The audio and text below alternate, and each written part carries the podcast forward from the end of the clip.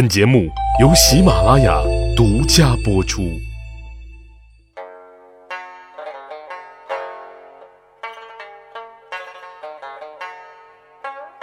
去扒历史，增长见识，密室趣谈，在下大汉。节目一开始仍然是王婆卖瓜，自卖自夸。大汉的新作《趣谈中国史》已经正式出版发行了，现在各位小伙伴就可以点击节目上方的购物框，也可以点击节目简介处的点这里点这里下单支持购买，感谢各位的捧场了。今天啊，大汉要跟大家来讲讲孽面之王狄青。实际上，狄青我们之前节目有讲过，但是我们这次主要来讲讲他成名之后的那憋屈的后半生啊。孽面之王狄青彻底的方了，他万万没有想到啊，那些满口礼仪廉耻的所谓士大夫，竟然节操掉了一地，不择手段诬陷中伤自己，甚至说他是朝廷的隐患。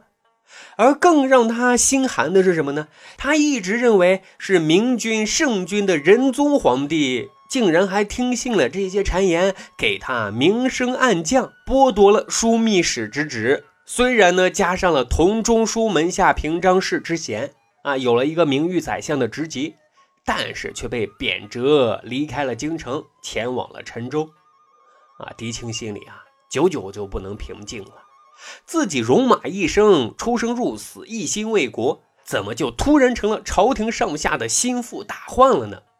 他开始啊，一遍又一遍的复盘自己的仕途生涯，隐约觉得啊，问题可能就出在他担任了枢密使这个敏感的职务上枢密使是一个什么职位呢？他是枢密院的主官。枢密院呢是管理军国要政的权力核心部门，枢密使那自然是位高权重啊。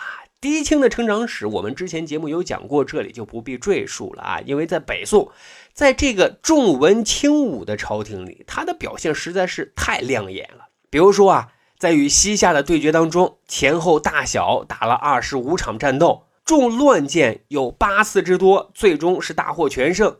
在平定啊农志高的叛乱当中，他给仁宗啊是主动请缨，战场上是有勇有谋，尤其是夜袭昆仑关，成了他人生最高光的一场战役啊！最终是顺利平定了叛乱。你说这么大的功绩，你仁宗啊不能光点赞呀啊，还得加官进爵吧？于是啊，狄青就这么一路的凭借战功官至枢密使。各位啊，有一个信息点非常的重要。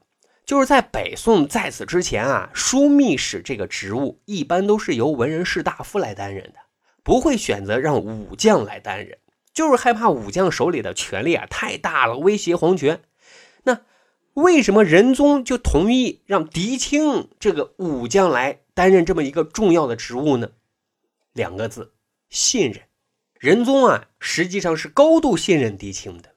他知道狄青是没有背景、没有后台，完全是凭借自己的业绩走上领导岗位的，对自己那更是一片赤子之心、忠心耿耿。当年啊，狄青是替兄受过，从了军，所以呢就受到了情刑，就脸上刻有字啊。做了这个枢密副使的时候啊，仁宗就劝狄青啊，你做一个微整形吧，把脸上那字啊给去掉，多难看呀。狄青不同意啊，说这个字啊得保留。这样做可以激励更多的将士冲锋陷阵啊，以证明皇上您英明神武，不问出身，唯才是用。啊，仁宗其实很感动啊，就更加坚定了要重用狄青的想法。可是这个重文轻武，或者说重文抑武，这个呢是整个宋朝的 DNA 啊，满朝的文武大臣都是带有有色眼镜看待这个战功赫赫且手握权力的新任枢密使的。于是呢，文人士大夫们就开始了他们的花式表演，坊间各种传闻就不断的涌现了。有时候啊，咱不得不佩服文人士大夫的脑洞真的很大，特善于见缝插针。当时呢，仁宗得了一场大病，不过医治之后呢，是逐渐康复了。这个时候，时任制造告刘昶就上奏说啊：“天下有大忧者，又有大疑者。”今上体平复，大忧者去矣，而大疑者尚存。啊，什么意思呢？就天底下有一个大忧患，指的呢就是农志高大疑者，疑怀疑的疑啊，指的就是狄青啊。现在皇上您圣体刚刚康复，农志高叛乱已除，而狄青这个大疑者可还在呀。皇上啊，您可得长点心啊。但仁宗皇帝啊还不错，属于疑人不用，用人不疑。但接下来啊，又有文人就开始表演他的清奇诡异的思路和骚操作了。他不是别人，正是一代文坛宗师欧阳修啊。欧阳修就给朝廷啊，先后三次上书弹劾，洋洋洒洒写了几千字，可内容啊都是在夸赞狄青的战功。不对呀，我是要弹劾他呀。哎，末尾实在是没有弹劾的理由啊，就编造了一套阴阳五行的说法。当时呢，京城发大水，欧阳修就趁势说啊：“水者阳也，兵阴也，武将亦阴也。”那什么意思呢？就说啊，王您看。这次为什么发大水呢？水是阳，狄青呢是武将，他属于阴，他们是阴阳相克啊，所以才发大水。您啊，赶紧罢免了他吧。各位，这理由够奇葩吧？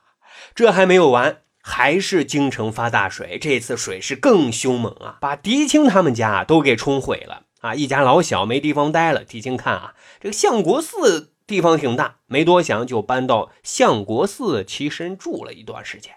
可这一下，在文人士大夫集团里，舆论又是炸开了锅，各种说法甚嚣尘上啊。比如说，狄青在大殿拜佛祖，就有人一言说，狄青啊可能是图谋不轨，企图啊让佛祖保佑自己造反成功。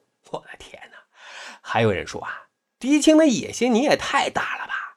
住在佛祖的大殿上，想让这些老百姓都膜拜你吗？等等等等啊！反正这个时期啊，狄青身上仿佛就只刻了一个字——错。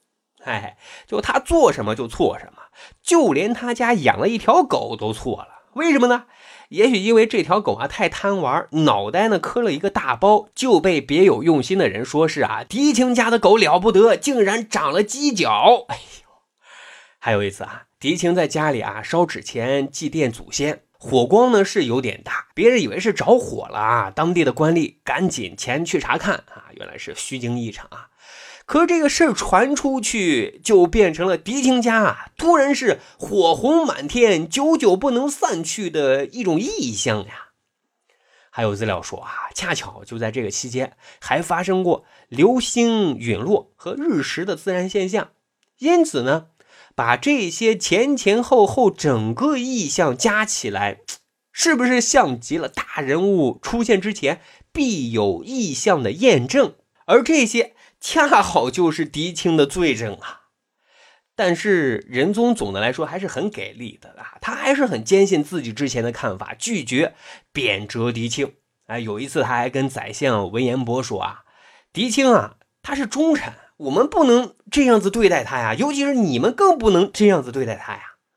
可是呢，文彦博却回复了这么一句：“太祖，指的就是赵匡胤，难道不是周世宗的忠臣吗？”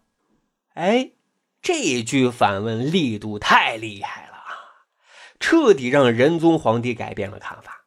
虽然他没有实锤的证据，但是。他毕竟也不愿意看到有人威胁自己的皇位啊，于是他终于下达了命令，就免去了狄青枢密使的职务，贬谪啊，前往郴州了。可怜的狄青啊，有点猝不及防，又没有任何办法，他实在想不明白啊，这些士大夫对自己怎么就这么的高级黑呢？可是他呀，无力改变任何决定，急火攻心，嘴角啊生了毒疮。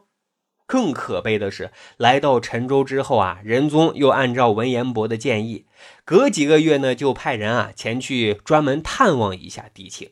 可狄青心里明白啊，这哪是探望，这分明就是监视呀！以至于每次这些使者前来啊，狄青都是惶恐不安。他还担心害怕那些京城的士大夫又给自己整了什么幺蛾子呀！最终。年仅四十九岁，郁郁而终啊！